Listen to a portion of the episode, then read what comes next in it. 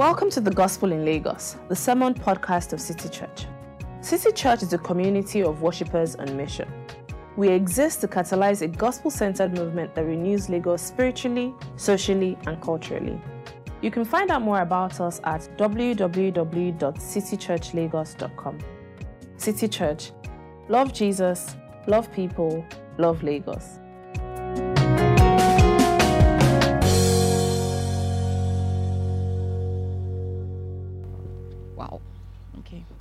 Our Bible reading this morning is taken from the book of uh, first, um, first Peter, chapter 1, verses 6 through 12. When I'm done reading, I will say, This is the word of the Lord. Please respond by saying, Thanks be to God. So, First Peter, chapter 1, verses 6 to 12. In all this you greatly rejoice, though now, for a little while, you may have had to suffer grief in all kinds of trials. These have come so that the proven genuineness of your faith, of greater worth than gold, which perishes even though refined by fire, may result in praise, glory, and honor when Jesus Christ is revealed. Though you have not seen him, you love him. And even though you do not see him now, you believe in him and are filled with an inexpressible and glorious joy. For you are receiving the end result of your faith, the salvation of your souls. Concerning this salvation, the prophets who spoke of the grace that was to come to you searched intently and with the greatest care, trying to find out the time and the circumstances to which the Spirit of Christ in them was pointing when he predicted the sufferings of the Messiah and the glories that will follow. It was revealed to them that they were not serving themselves but you when they spoke of the things that have now been told you by those who have preached the gospel to you by the Holy Spirit sent from heaven. Even angels long to look into these things. This is the word of the Lord.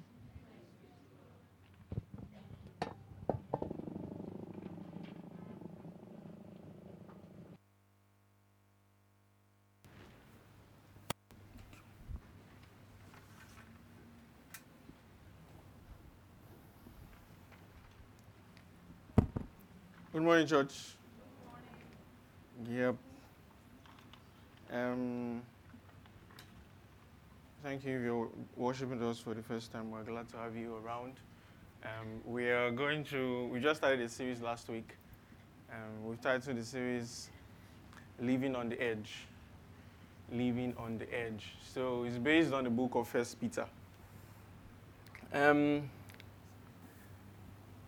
just in preparing for this, I I um, read I read a transcript of of uh, of an interview, like an interview or a panel talk um, yesterday. It's on TGC, the GospelCoalition.org. As many of you are familiar with that, if you're not, you should check it out. So the panel was um, the panel comprised of three women. So one was one was Nancy, Vaneetha, and um, and Danielle. And so they were talking about, um, um, so these women have gone through stuff in their life. So for Nancy, she had had the first child, and then the second child she had suffered from what you call Zellweger syndrome. But it's a crazy stuff. So the child died after maybe um, over 100 days or so. And so when if when if when they saw the doctor, the doctor told them that the way they are conditioned, they always have a 25% chance, or any child they have stands 25% chance of having that syndrome again. And so they plan that they're not going to they're not going to conceive again, nothing whatsoever. But again, they conceived, and they went to check. Hopefully, this one doesn't have. But the next child too had the the syndrome, and this one stayed with them for a little longer, but also passed. This was a girl. The other woman, Vaneetha, um, she had had about 21 surgeries before she was 13. She had polio. And then, um, as, she, as she got married, she also lost a child in infancy. And then, when she was going through all of this, her husband just left her and her kids, you know, just left and disappeared. So she went through a horrible divorce. then not to then to top it up, she now had what she, she, ha, she has what you call post polio syndrome. So it's like the polio is coming back, but it's not coming back. So she's losing the use of her limbs, her hands and her legs. Even in interview, she could not hold the mic. She was just rest held the mic, but she could not. You know, she was talking about it.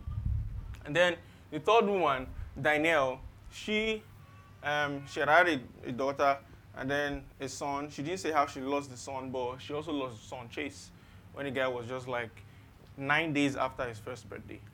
And so these two women were just talking. Christian women, godly women, they know the Bible, they talk about scripture, they've seen life, and they were just engaging, you know, how they've been able to go through this, how they are going through this, how they've not been able to get out of it, how they found grace, how they found, you know, hope in the midst of all this. And I, I kept I just reading, I'm saying, man, ah, I've gone through stuff, but the kind of way these women were talking, like, it was they were they were real, they were authentic, they were they, they talk about how that they almost left God, how blah blah blah. But you can also see some kind of beauty. You can also see some kind of what they've become. You could see something that was that was special about them. You know, I cannot put my hands on it. But when I get, get back to this text again after reading that transcript, just going back to the text, First Peter 1, 6 to 12, which we're going to consider today. I began to see that, hmm, it's like these women have, these women, they have what we're going to consider today, and we've titled the, topic of today's sermon, Fireproof Joy. Fireproof Joy. That is what they had. In, in this chapter, in chapter 1, um, in verse 8, you will see what it says here. I want us to turn to our Bible.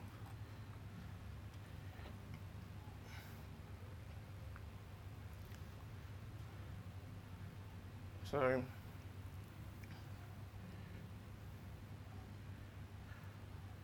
Oh, I can't find First Peter. It's on the screen. Oh God, God bless you, Tommy. I did not ask you to do this, but you did. God will bless you with fireproof joy. God will bless you. Thank you very much. Um, so, um, can you take it up to seven, six, six, seven? Yes.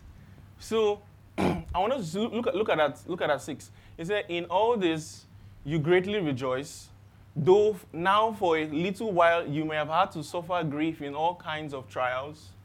These have come so that the proven genuineness of your faith, of greater worth than gold, which perishes even though refined by fire.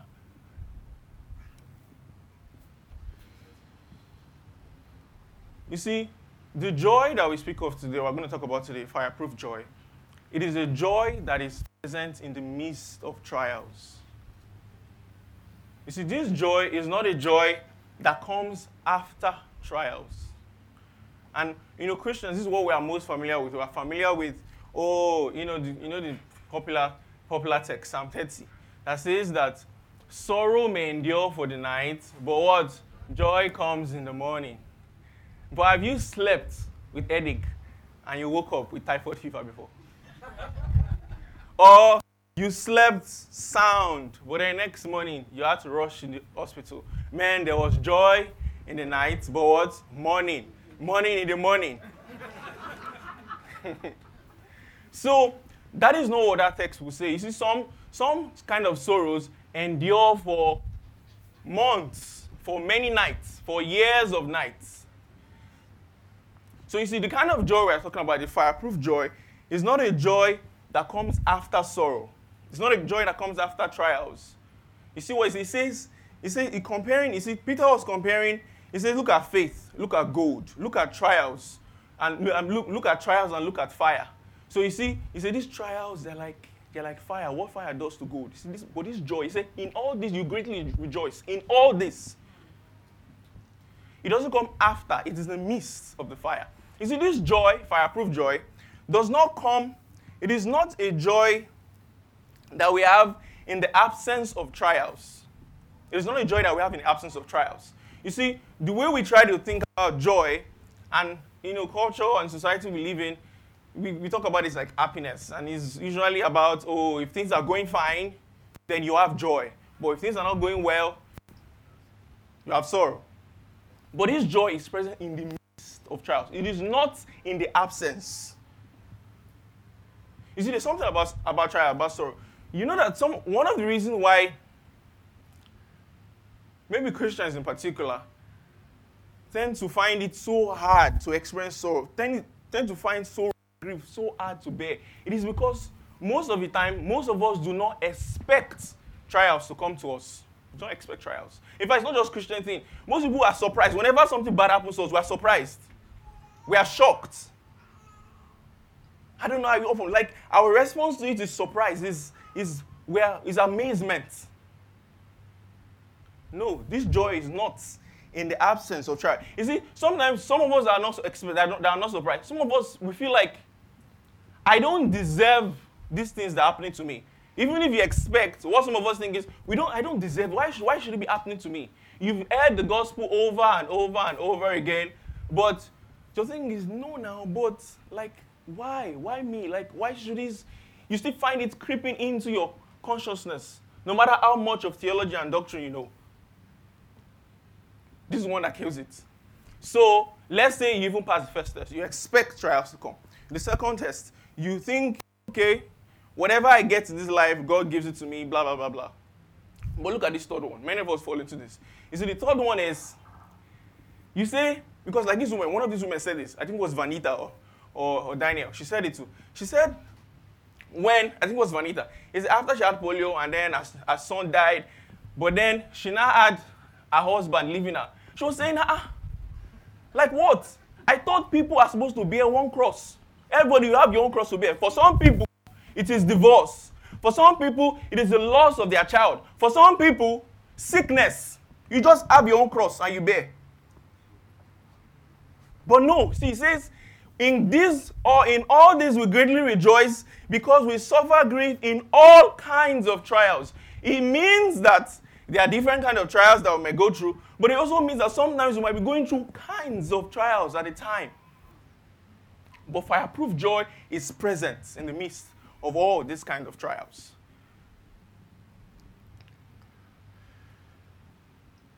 You see, this, this, this fireproof joy is not the one that I used to express with my friends on campus. When we go, um, we go to the church to pray for a special meeting. I don't even know that special meeting. So the lay hands, you prophesy, lay hands, you give um, word of wisdom, but then you slay in the spirit, you fall down. But then the next one, this is the height. Laughing in the spirit. Laughing, like this is this is the height of joy. As some people act like you believe. You know, this is this is the joy in the Holy Ghost that the Bible speaks of. And so we're just all over the place, people carrying chairs, you know, up and down, like scratching everywhere, kicking each other, just laughing from one end to the other. At one meeting, some man, I went for one meeting, I think I don't know what it was called. Maybe it was Holy Spirit workshop or, or joy workshop. And so the the man of God would just touch somebody. As he touched the person like this, the guy just ran to the altar, ran to the hit his on the wall, ran back. Guy was laughing. He was ecstatic. I was just there my friend. I said, ah, I want Holy Spirit though. but it's not with the holy swollen forehead. See, the guy was reading the text, he was reading one Luke or something, Luke 4, and then he would come. He read it. He started reading. And at some point, he could not continue reading. He was just laughing. he would start reading again. And then he wanted to he just laugh. He would say joy. joy. and then he will call, he will call people to come and read. And they will, they will try to read, so they cannot read. Joy. Piano, the, the pianist, the pianist tried to you.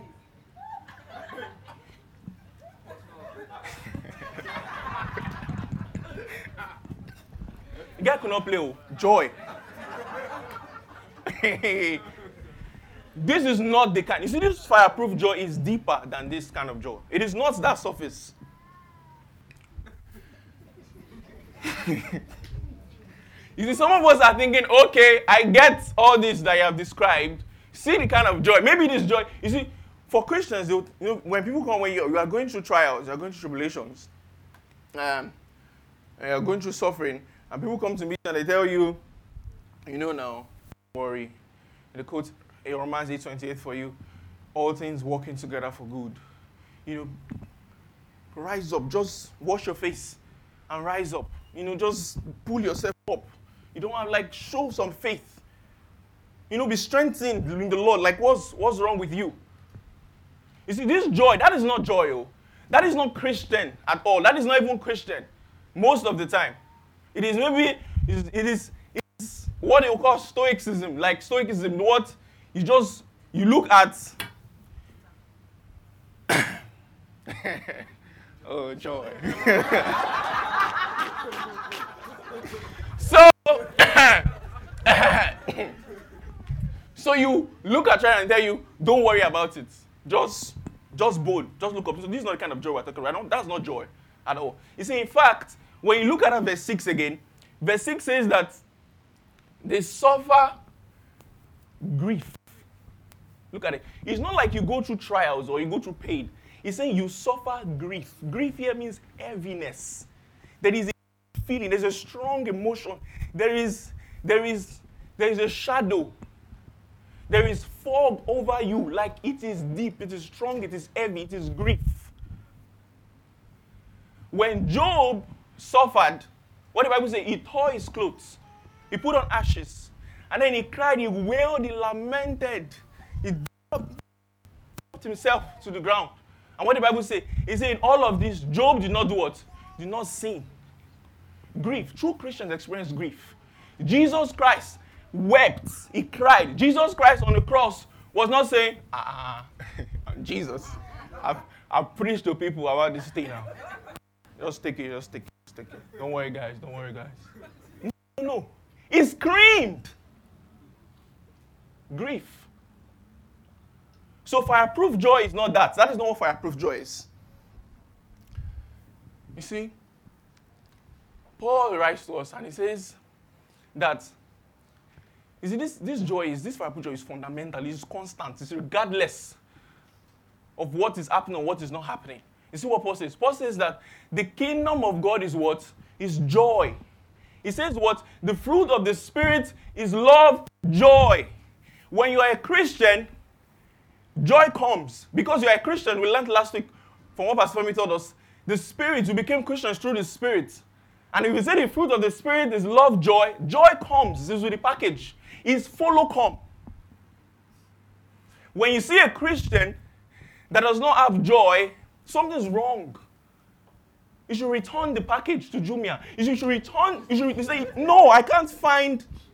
It's not like it's not complete. It comes with it. Its joy comes. The kingdom of God is joy. The fruit of the Spirit is love, joy. And so this first point is what is why you need fireproof joy? What is fireproof joy? That's what we've considered. I want us to move to the next. So, how does this fireproof joy work? How does it work? A second point. How does the fireproof joy work? Let's go back to our text. You see, 6 says, In all this now you greatly rejoice. If you go up 4 5, I know now you didn't do that one. If you did that 4 5, ah. so 4 5 is up. Pastor Femi went there last week. And he talked about sanctified, he talked about sprinkling, he talked about that. And then he went to his last point. What's the last point? He said, Who is a Christian? He said, The Christian is what? He's an heir. Right? He has an inheritance. He has stuff kept for him, saved. He started talking about Katari. Oh, and compared, like Katari is nothing compared to the inheritance that you have. And then Peter comes to verse 6 and he says, In all this you greatly rejoice. In all that, in that inheritance. You said, what does what, what did Peter say about the inheritance in 5 4? He says that this inheritance cannot spoil, cannot perish, cannot fade. You see, this joy is not found in things that can spoil. This joy is not found in things that can perish. This joy is not found in things that can fade. The best things that we have in this life, they can perish, they can spoil, they can fade. Oh, you have health. You jog every day on Lekki Ikoyi Bridge. You do paleo diets. You have the best genes. Oh, you live so perfectly well. Your health will eventually fail you when you die. it rottens, it fades, your flesh becomes flabby. Oh, you put your hope, you put, you find joy in, in your career, you find joy in your professional achievements, or you find joy in how much money you have in your account. A recession can come, and investments can go wrong. You see, all of those things in this life, they will perish, they will spoil, they will fade. And so, when we say in all things we greatly rejoice, we're not saying we don't rejoice in those kind of That is not where we find our joy. That is not how the fireproof joy works. It says, this joy, you see, joy, this joy I'm speaking of, is joy is kept, is the inheritance in heaven. Where no moth, where no thief, where there's no rust. And so you must start asking yourself, okay, I see. So if this joy is not dependent on these things that I have that can perish, that can spoil, that can fade. So, but but when when I lose these things, when I lose my health, when I lose money, when my wife dies, when when my husband leaves me, I will have sorrow, right? I'm going to have grief. That's true because I've said that grief is real. So it's not like you say, no, no. There is grief, there is sorrow. You have sorrow when you lose all these things in this world. And I'm also saying that this joy is constant. I'm saying this joy is there. It's like it stands, it's confirmed, nothing. So what's happening here? You see, when Peter speaks in this verse 6, he's speaking both present tense in both instances. He's saying, all this you greatly rejoice. But though you still go through all kinds of trials. So you see the way this thing works. This joy and sorrow work in tandem. This joy and sorrow work simultaneously. They work together. They coexist.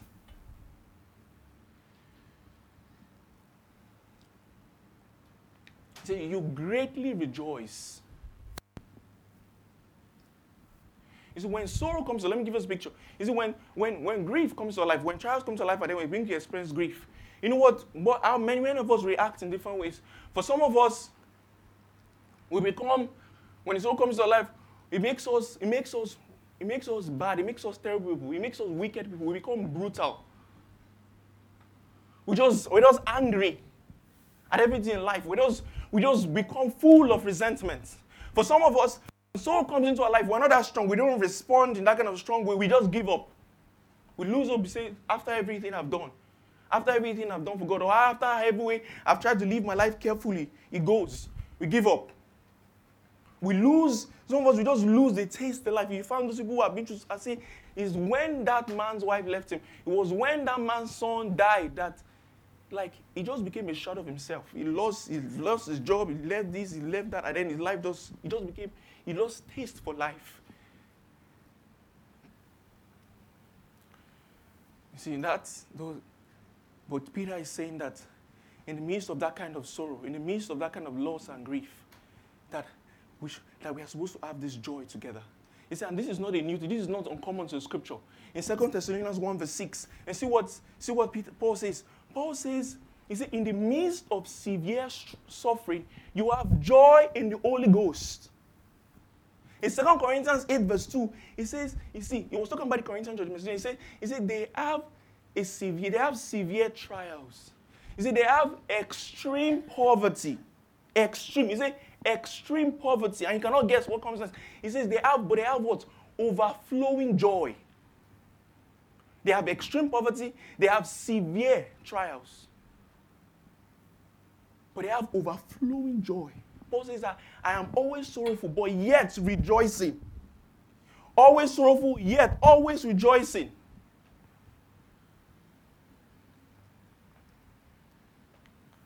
So, how does this work? You see, in verse 6, when he says that fire refines gold, and he compares gold to he compares gold to a faith, compares gold to you, and he say fire is suffering. You see what he say? He's saying this sorrow that we have, this sorrow he, the way in the way fire refines gold, that sorrow refines you. Sorrow refines your faith. Sorrow makes you a better person. Sorrow can make you strong. Sorrow can actually activate the joy. Sorrow can actually drive the joy. Sorrow can actually make the joy spring up in your life. You see, when these three women were talking, Vaneetha, Guthrie, and Danielle, and so they were talking, they've talked for a while, blah, blah, blah. They've said a lot of stuff. The interview's about an hour. And they got to a point where um, they now talked about the person they knew. Her name is Tony Eareckson. I can't, I don't know her full name, but her name is what is it? So Toni Eareckson Tada. And so this particular woman, this, so they were saying, man, they've been through a lot, they have seen God's grace, they've seen stuff, but all of them acknowledge that this woman was their hero. Like, if there could be anything, it would be this woman. Like, this woman is just their example. This woman they want to be like. This woman they look up to. This woman is so beautiful, like in spirit. This woman is so joyful. This woman is so, it's just, just, just the perfect model of a Christian they want. And I think what kind of woman this is. You see, this Tony was a woman who had become a quadriplegic, um, quadriplegic. Uh-huh.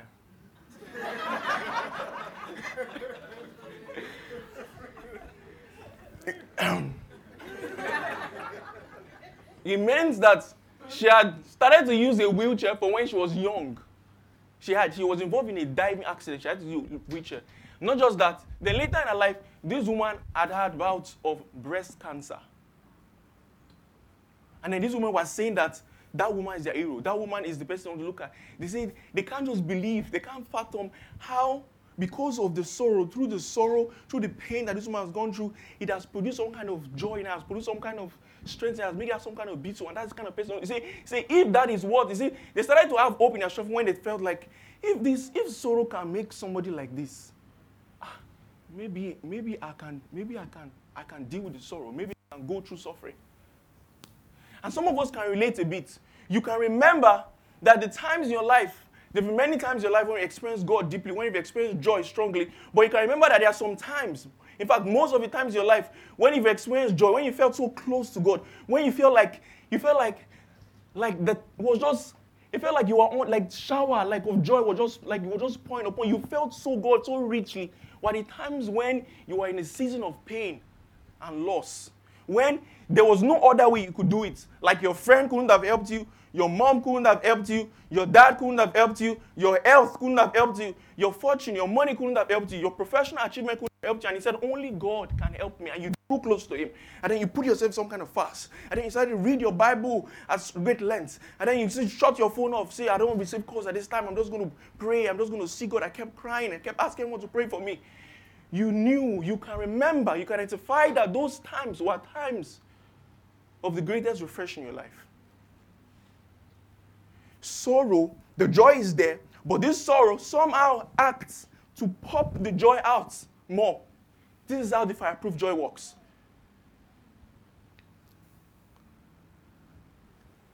Psalm 1 and verse 3.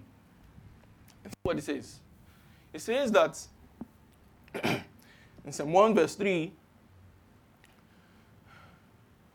it shows quickly. Can we, can we turn to Psalm 1 verse 3? Yeah, I want you to turn. I'm not using to buy time. I want you to turn. so, Psalm 1 verse 3 says that that person, that person is like a tree planted by streams of water, which yields its fruit in season, and whose leaf does not wither. Whatever they do prospers. How does it start the psalm? You say blessed. You see the word blessed here can also feel all round like all around goodness, all around shalom, like joy, this indescribable, this perfect kind of joy. Is see, blessed is the person. Is see, this person is like a tree planted by streams of water, which yields its fruit in season. So it means that this kind of person, you see, a person expressing this kind of fireproof joy goes through it, season, hot season. The person goes through what? Cold season. But look what he says. That means there are times when the person will not, the person is going through pain, you are going through grief, you are going through suffering. But look what he said. He said, But whose leaf does not wither? Why? He said, Because this tree is planted by the streams of water. This, this, is, this is this joy that is, that is fundamental. This is this joy that is there, even in sorrow, deep down, deep down, on the surface. Oh, you know, people who on the surface, they can crack jokes, they can make you laugh, they can know, but you know that deep back in your room. So if you're that kind of person, how much you cry, how much sorrowful you are. But he's saying the Christian is like a person who seems just calm and deep, blah, blah. But deep down, there is a joy, there is a there is a re- there's a river of water that drives the person's life.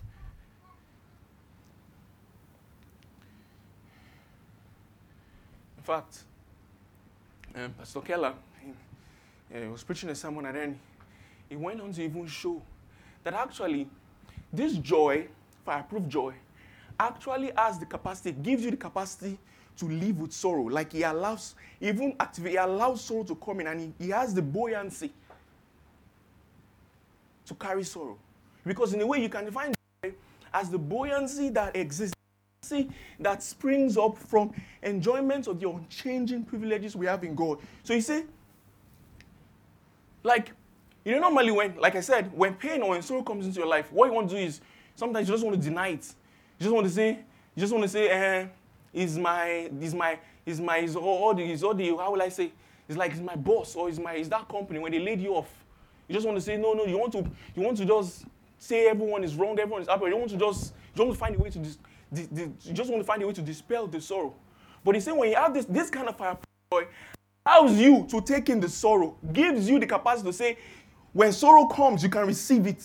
When sorrow comes, you can take it. When sorrow comes, you can manage it. You can go through it. You can control it. It might swamp you sometimes, it might overwhelm you sometimes, but he's saying deep down, this fireproof joy gives you the capacity to handle it. So, because you know, we are sure that we are going to experience sorrows in life. This is not the point anymore. We are sure that grief is going to come. We may not be going through grief now, grief is going to come tomorrow. We might, we might be going through grief now, or we just left grief. We are definitely sure that we're going to go through sorrows. So, our thinking should not be to try avoid. Our thinking should not be how is the best way that I can deflect, that I can deny the sorrow. You see, Guthrie was saying, the woman, Guthrie was saying, you see, after she experienced pain for the first child that they lost, and then she they got they got pregnant with the second one. So she said, okay, I've, I know how it's like. I know how it's like.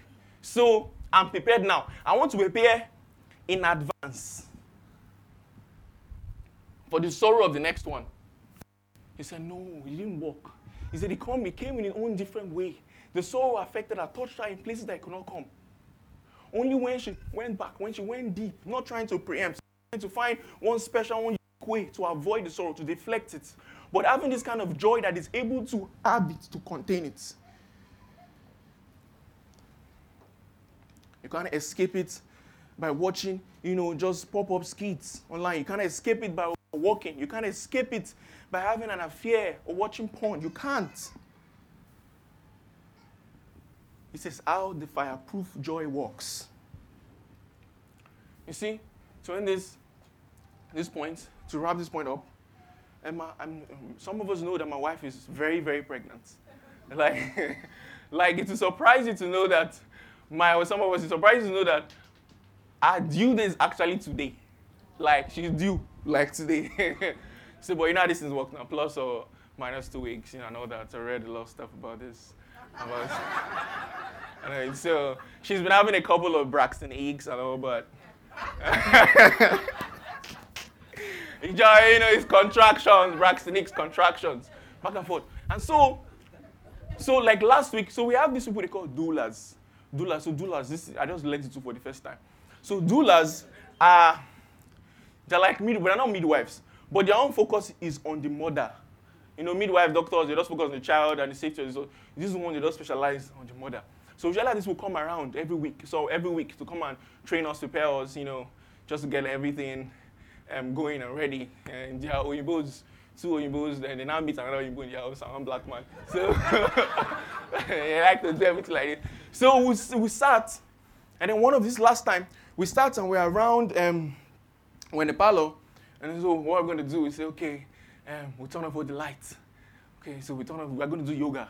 So we turn off all the lights, and so yoga is to help relaxation, helps to, you know, open the cervix and everything. Okay, oh. so we turn off all the lights, we brought out the laptop, and say, I'm sorry, I'm exposing you. so brought out the laptop, and then we're playing a video. So we're playing video of, of how flowers bloom. You know, flowers just open up so that he has seen the flowers open up. It means that the cervix is opening up. You know, that kind of, so she, when she's in labor, she can be imagining that kind of stuff. And then we're playing um, music, videos of ocean waves. And just going back and forth. And the light was off. And then we now lit candle, three candles. And then we now, we now put lavender smell for the first time. I just, oh, okay, okay. I felt pregnant when I smelled it. So we now put we put the lavender on the table. And so we're just going through, we're yoga. So now did like this. Okay, now call attention to your, you know how this thing go, to your calves. Feel the tense, the tension there. Um, release. And all through the while, at some point, you are doing this for several minutes. No matter, I want, I don't cross my head like this. Oh, people will not kill somebody. Oh.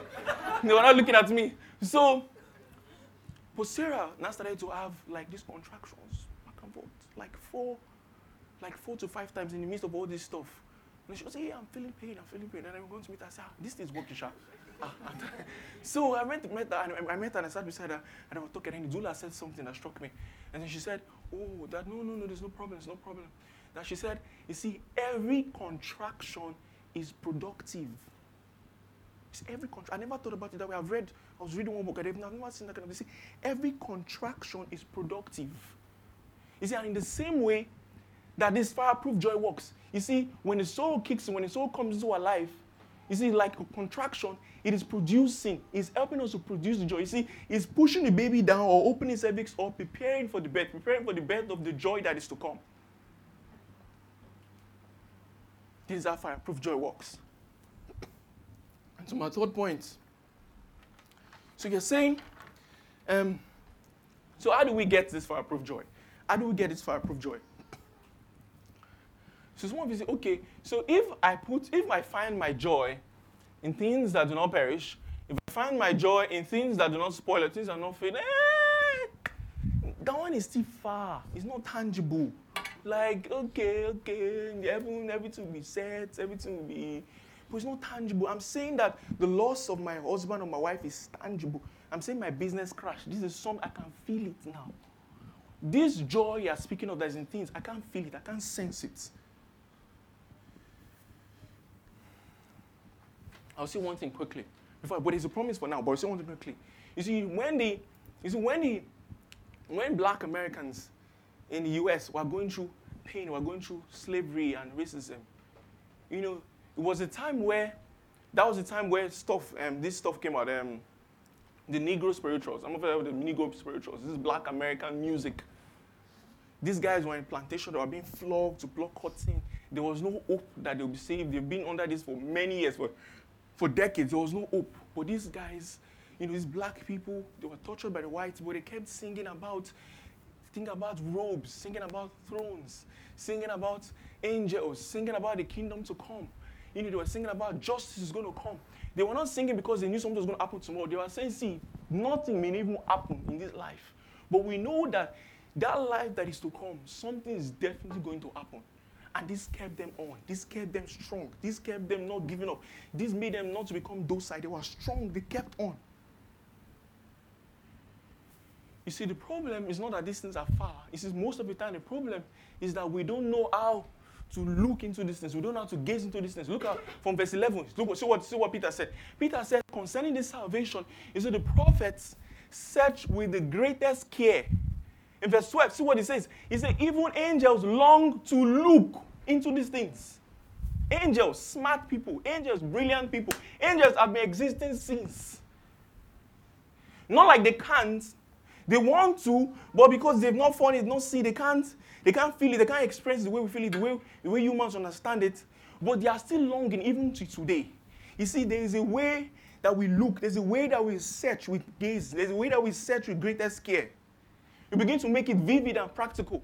You know, God was saying, it's one of the things that keeps her going, one of the things that keeps her strong, one of the things that keeps her firm is that she just knows, that just keeps her, sometimes she just thinks about when she studies the Bible, when she reads the scripture, when she thinks about like the sanctification, the justification about friend was talking about last week, when she thinks about the inheritance, when she thinks about what is kept for, when she thinks about what is, what is not spoiled, what is not fading, what is not perishing, when she thinks about it, she just feels like, ah, I know I'm going to see Jesus one day in the world to come, but I know one thing I look forward to seeing is to see my boy.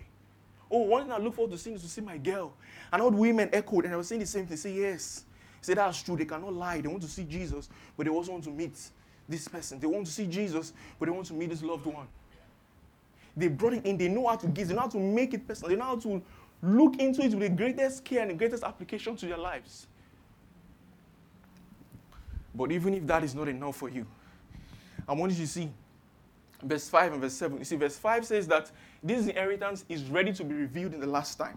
Verse 7 says that this inheritance, these things, he said, praise, honor, and glory will come to you. It will be revealed when Christ comes. He when Christ is revealed. So you see, it is not just about things. This joy will not really come. You will not fully experience this joy if you think about things alone. You see, you have to think about when Christ will be revealed. You have to think about a person. In verse 8, he says, Though you did not see him, you love him. Though you do not see him now, he's in your present condition, in this trial, in this pain you are going through, you do not see him, yet you believe him. And what he says, he says, and you are filled with an inexpressible and glorious joy. He said, You do not see him, but you love, you love him. You do not see him now, but you believe him. And see how John Piper defines it. John Piper said, This love him. He said, It means being attracted to him, being attracted to Christ for who he is. He says, This believing means being confident in Christ for what he will do. Some of us, we, there are people in our lives that maybe you, maybe your husband's traveled, or maybe you lost your wife or a boyfriend or a girlfriend or whatever. You can still say, you can, you have these feelings, you have these thoughts of them, you have these, you can still quantify, though you don't see them, though they're not really in your hands, though they're not tangible today, but you can still say that they are feelings, they are, they are stuff, there's a way you are attracted to them. There's something that you are confident in how they act and how they do. And see what this, see, see what he goes on to say. He said, You take pleasure in them, you take pride in them, in who they are, in their person.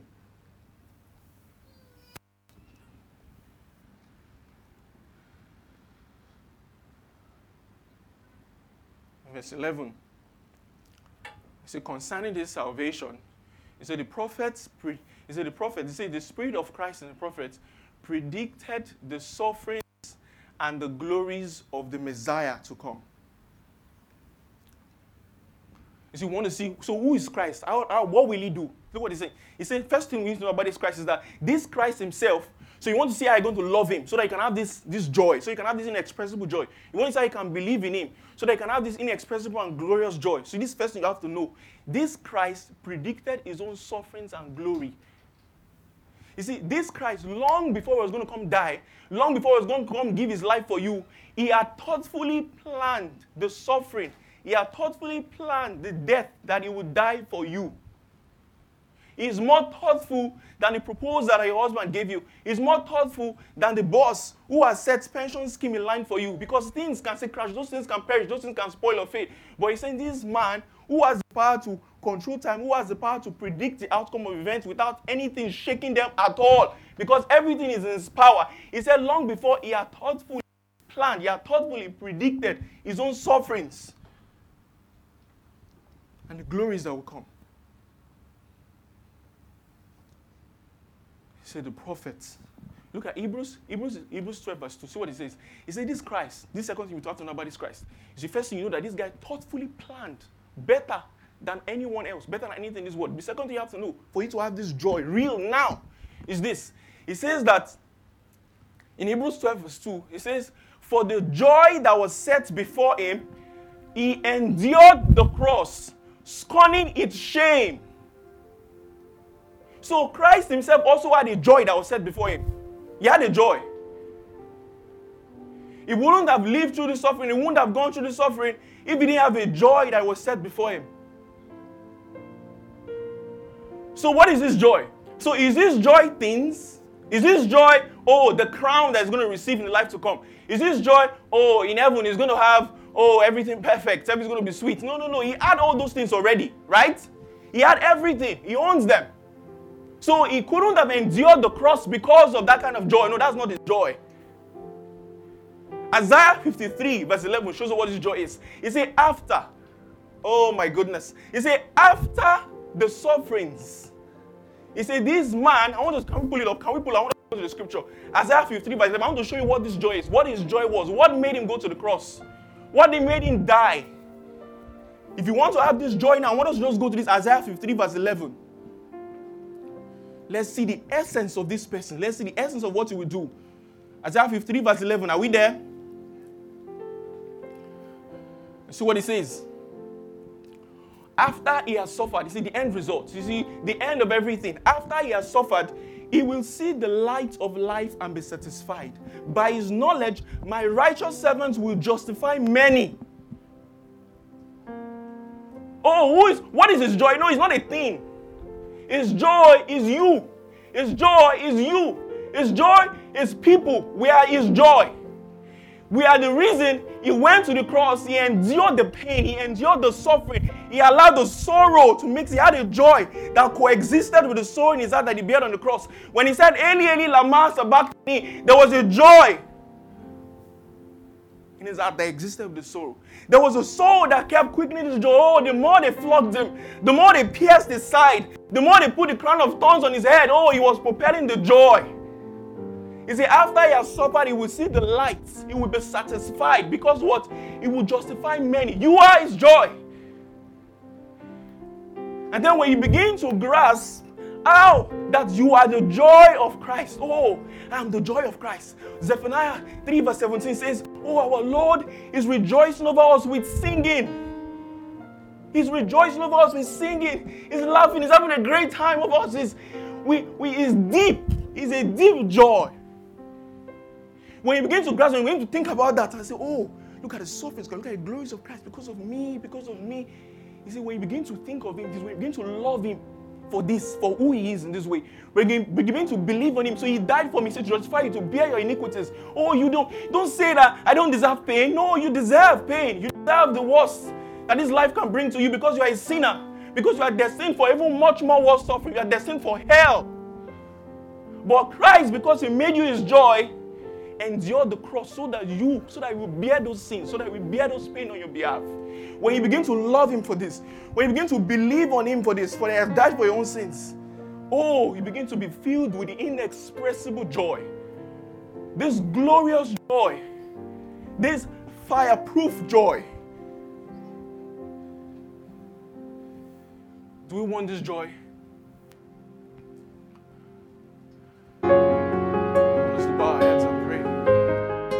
For listening to the Gospel in Lagos. We pray you've been blessed by this message. To learn more about City Church, visit www.citychurchlagos.com. City Church. Love Jesus, love people, love Lagos.